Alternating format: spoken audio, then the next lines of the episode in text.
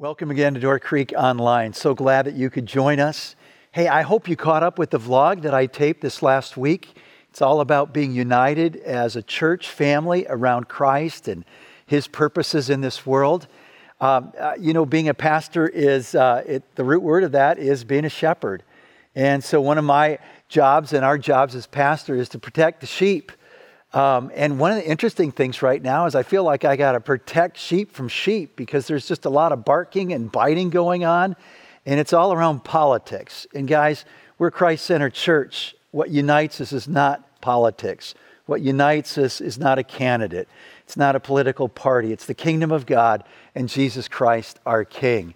So if you didn't get the vlog, just catch up with it. You can find it on our webpage, or if we don't know who you are, you can just actually connect with us through our online bulletin, doorcreek.info, and we'd love to just get you in the regular flow. We won't barrage you, but the regular flow of information about the life and ministries of our church. So, COVID, we're hitting some milestones. 250 days in, we're at 10 million cases. We're up to about 250,000 deaths. And we're worn out, we're weary, we're discouraged, we're frustrated, we're depressed, we're mourning the loss of loved ones, we're afraid for loved ones that right now have COVID and they're in a nursing home, we can't see them. Uh, we're, we're anxious, we're fearful, all kinds of emotions. And it's just been 250 days. I mean, it feels like 250 months, right? We're not even sure what normal looked like anymore. And yet, as we think about 250 days, as long as it's been, it helps us kind of get back into the story in John chapter 5, where we met this guy who, for 13,800 days plus, has been paralyzed. And Jesus meets him and changes his life. And it's an amazing, uh, it's an amazing miracle. And it starts with a question. He said to the man, Do you want to get well? We're all going, well, of course he wants to get well. But he kind of hemmed and hawed, went around the question, and finally, Jesus understood that he wanted to get well. And so he made it really clear that he was going to have to trust him, Jesus, more than the stirring of the waters. He was going to have to trust Jesus and take him at his word more than his friends who might be able to get him into the pool. He was going to have to ju- trust Jesus more than he would trust himself to scrape and crawl his way into the pool and be healed by those miraculous, turbulent waters. And it was a great day. It was a great day that brought lots and lots of joy. But it was a great day, too, when Jesus met him a couple days later in the temple and, and caught up with him. And he said, Hey, by the way, I've come to heal you completely, body, mind, and soul. And so I want to make sure that you have spiritual healing. So stop sinning so that something worse doesn't happen to you. And we're surprised at the reaction of people, specifically the religious leaders.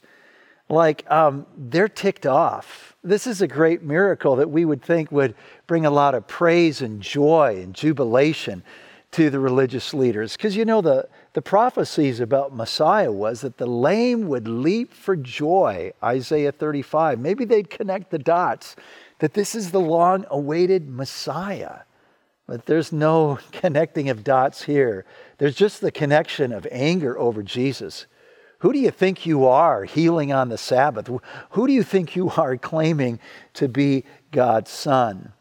And, and so this is a word for people who go to church, people who actually, in the busyness of their lives, you actually logged on to join us today. Uh, it, it's a good thing to remember that great quote that we heard last week from Don Carson in his commentary that goes like this There are none so blind as those who are always certain that they see. And so we want to make sure that we don't miss what the religious leaders missed. Because when they should have been giving Jesus their praise, they're persecuting him. Actually, check it out in verse 16, following to verse 18 of John chapter 5. So, because Jesus was doing these things on the Sabbath, that is, healing people, performing miracles, doing good things, the Jewish leaders began to persecute him. In his defense, Jesus said to them, My Father is always at his work to this very day, and I too am working. For this reason, they tried all the more to kill him. Not only was he breaking the Sabbath, but he was even, call, even calling God his own Father, making himself equal with God. The great things that Jesus does today is a taste of the greater things yet to come. That's, that's the big idea. The, the great things that Jesus does today in, in the life of this paralytic, meeting his whole needs, is just a, a foretaste, a sampling, a taste of even greater things, Jesus says, that are yet to come. So, Jesus' great miracle is met with persecution when we were expecting praise. And the great things that Jesus does today is offered to everyone, but it's only celebrated. But it's not celebrated by everyone. Let me say it again. I kind of turned it. The great things Jesus does today is offered to everyone, but not celebrated by everyone. Right? We saw that. So, what we have here is Jesus is on trial, and Jesus is now defending himself. In a sense, what we have is not John the Baptist's take on Jesus, not the religious leaders' take on Jesus, but it's Jesus' take on Jesus. That's the title of our message Jesus on Jesus. So, he's defending himself, who he is, what he's been doing, and it all connects back to the purpose of John's gospel. John chapter 20, verse 31. But these are written that you may believe that Jesus is the Messiah, the Son of God, and that by believing you may have life in his name. So, Jesus has heard the question What do you think you're doing healing on the Sabbath? And who do you think you are claiming to be the Son of God? So, Jesus is going to answer their questions, which are nothing short of accusations. And what Jesus does here is he just says, the greater miracle that is offered to everyone is only received as we trust in his work, the very thing you're questioning, and in his identity. The two things that you're questioning are actually the basis of receiving Jesus' great and greater works. So, look at verses 19 through 23, and what we see here is the great things Jesus does today is, yep, a taste of the greater things. Verse 19. Jesus gave them this answer Very truly, I tell you, the Son can do nothing by himself. He can do only what he sees his Father doing, because whatever the Father does, the Son also does. For the Father loves the Son and shows him all he does. Yes, and he will show him even greater works than these, so that you will be amazed.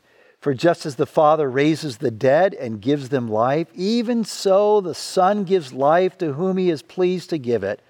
Moreover, the Father judges no one, but has entrusted all judgment to the Son, that all may honor the Son just as they honor the Father. Whoever does not honor the Son does not honor the Father who sent him. So, how does Jesus answer these two questions? With basically one answer that's saying, Look, I and the Father are one. Now, he doesn't use those words. We'll get that exact quotation later, chapter 10, verse 30. But basically, what he's saying here is, I'm healing on the Sabbath and claiming to be God's Son because I and the Father are one. Right? My works are his works. He's already said, My words are his words in John chapter 3, 34. Now he's saying, My works are his works, and his works are my works. The reason I healed on the Sabbath is because God the Father is at work on the Sabbath, and I'm just joining God in his work. And what God is doing uh, any day of the week is he's restoring all things to himself for our good and his glory through me, his son.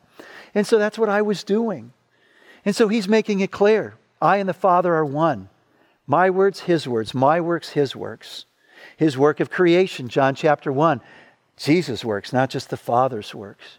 He goes on to say, the work of the Father is, is, has been given to me as well to raise people to new life, resurrection life, spiritual new life. Yeah, that's what I traffic in as well. Not only that, I, am joining God in the work of judgment. In fact, He has appointed me to be judge over all things. And we're all united together the Father, the Son, the Holy Spirit, that He's going to talk more about in chapters 14 and 16. We're all united. And we're united in love, not just in our common work. I, I think about his, his love for entering into the Father's work, and I go, that's not how it always was for me and my father's work. My dad was a hard worker.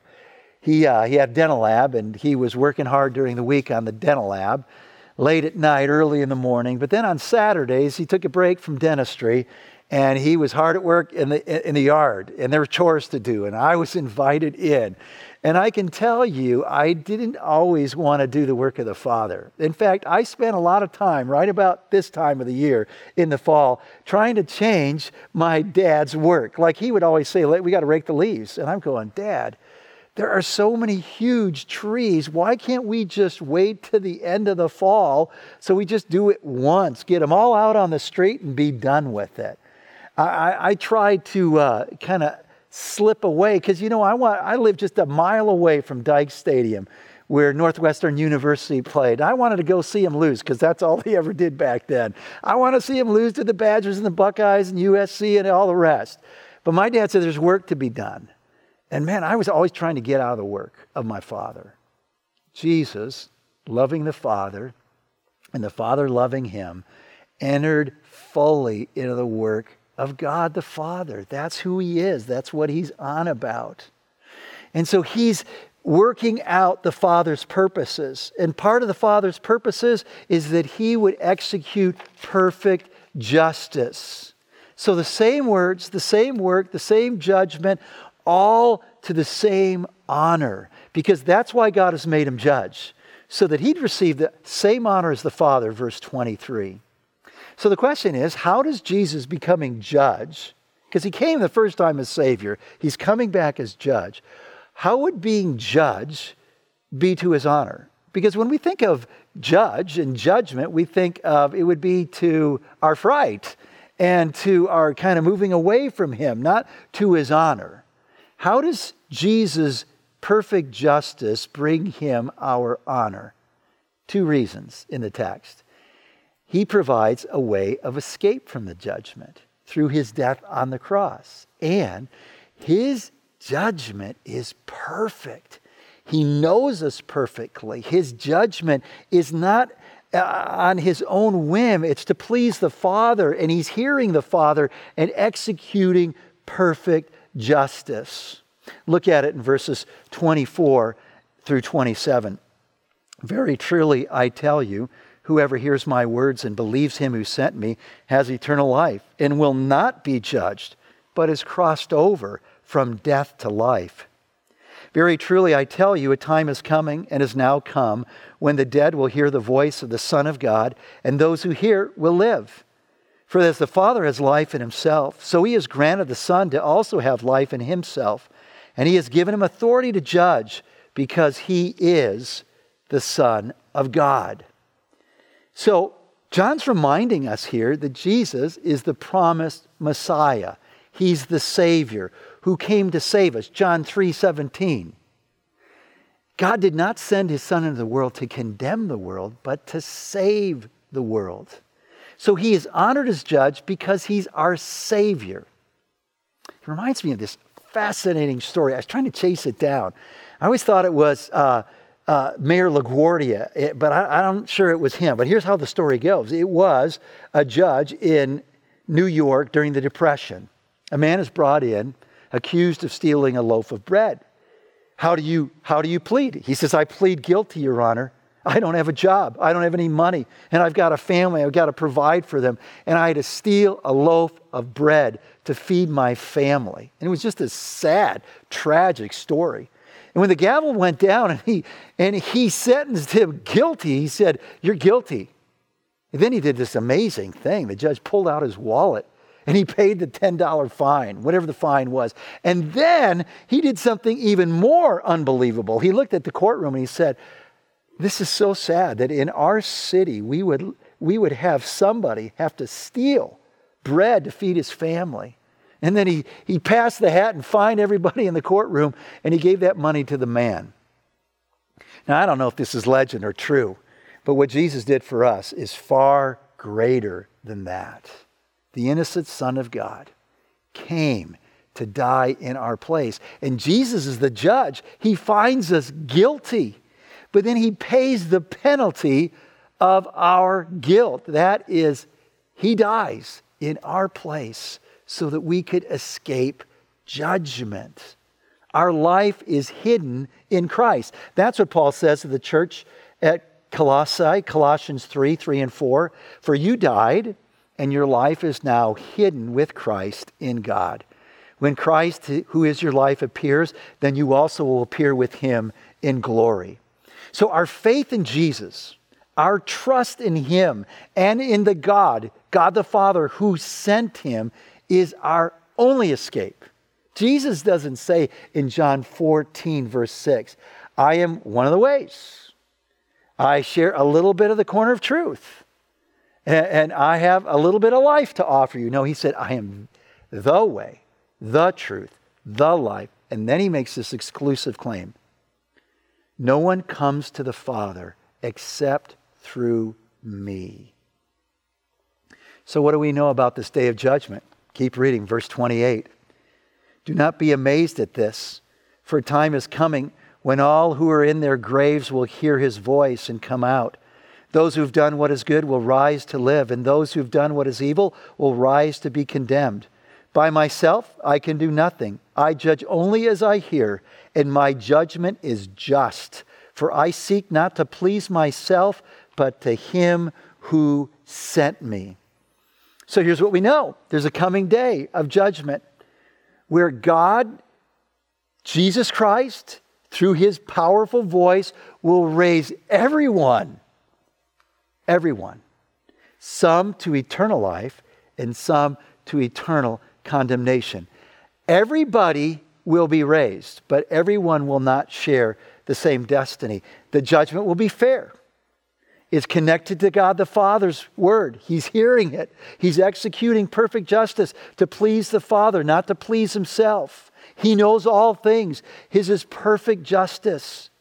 And for all the injustice of this world, everything will be made right. And our only hope of escaping judgment is faith in Jesus Christ's good work, his great work, his greater work on the cross that gives us new life. So the religious leaders, those who think they see so clearly but are blind and Jesus is going to call them blind, they think they're going to escape judgment because they think John 3:16 goes like this, for God so loved the world that he gave his one and only list. It was full of rules. And whoever keeps the rules on the list will not perish but have eternal life. That's how they thought it went. They were trusting in their good works, not in the good work of Jesus Christ, who is coming to do the very thing they want to do kill him. So that's what determines our eternal destiny, our faith in Christ. That's what he's talking about, verse 29. Have we done what is good? Have we done what is evil? He's not talking about good works and bad works. He's talking about doing what is good. That is, have we placed our faith in Him? It's always been about faith. Who are the children of God? Chapter 1, verse 12. Those who receive Him, who believe in His name. Who are those who, who inherit eternal life? John 3:16.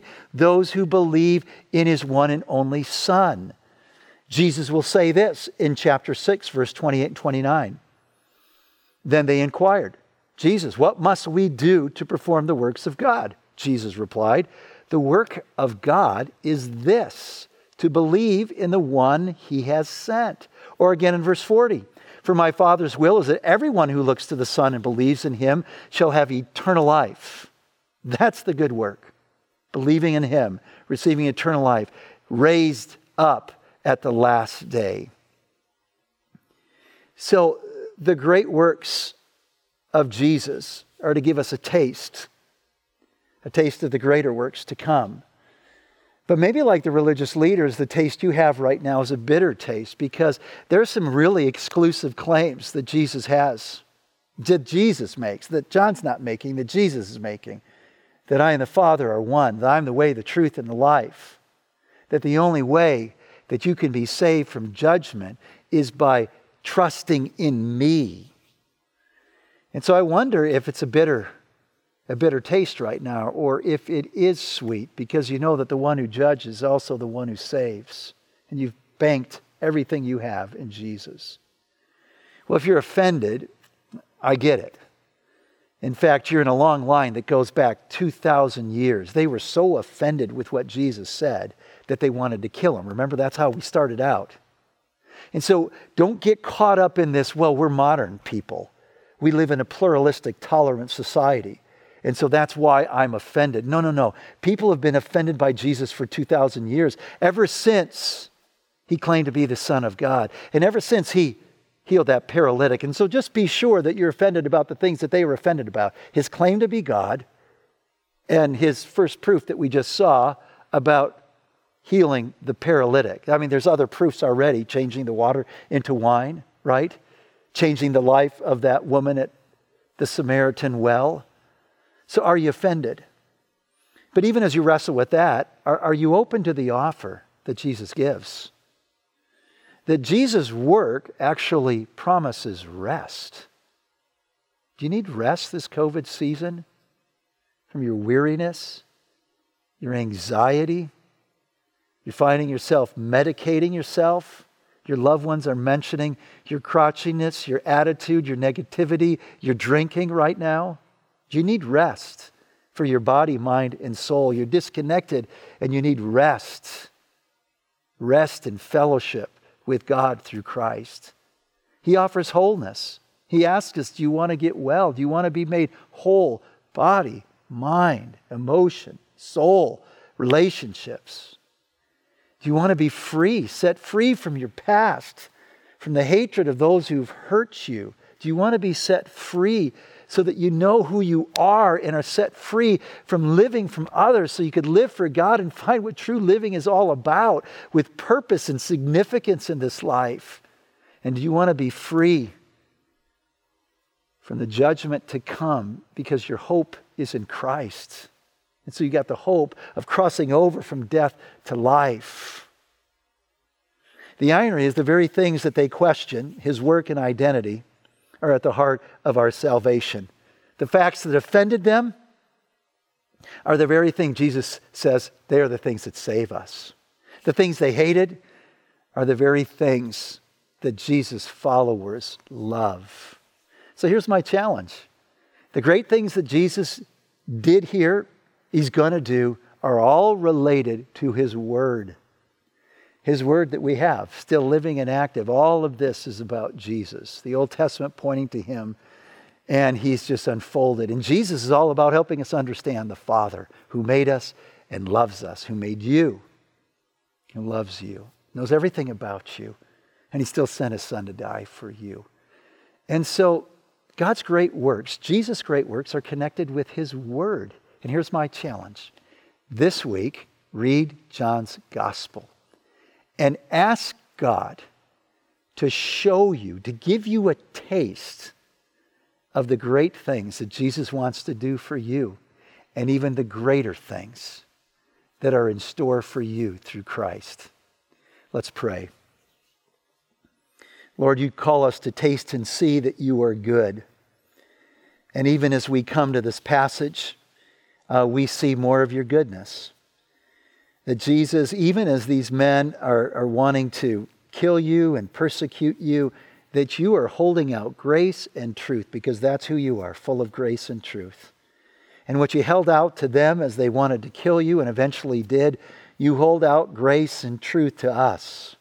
The truth that we need a Savior and the grace that you are willing to not just condemn us, but Lord, you are willing to save us from condemnation by bearing the wrath of God in our place. And so, God, I just pray that you'd whet our appetites, that you'd open our eyes, that you'd open our hearts, that you grant us faith, that you restore faith, that we would find our rest in your work, our wholeness in your suffering, our freedom and your willingness to be nailed to a cross, our new life because you gave up yours. We pray this all for your glory all for the good of the people that you died for, Lord. And help us to spread this message as we live for you today. In Christ's name we pray. And all God's people said, Amen.